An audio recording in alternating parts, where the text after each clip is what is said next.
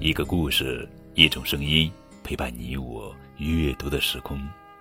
亲爱的小朋友们，你们好，我是高个子叔叔。今天要讲的绘本故事的名字叫做《动物园女孩》，作者是英国丽贝卡·艾洛特文图，思雨翻译。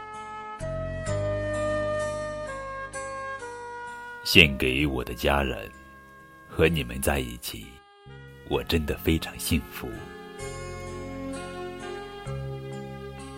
小女孩失去了家人，她总是孤零零的一个人，她连一个朋友都没有，直到去动物园参观的那一天。啊，动物园真像一个大家庭。可是，校车离开的时候，小女孩被落在了动物园。动物们发现了她，咦，一个小孩儿。他们成了好朋友。小女孩和动物们尽情的玩耍，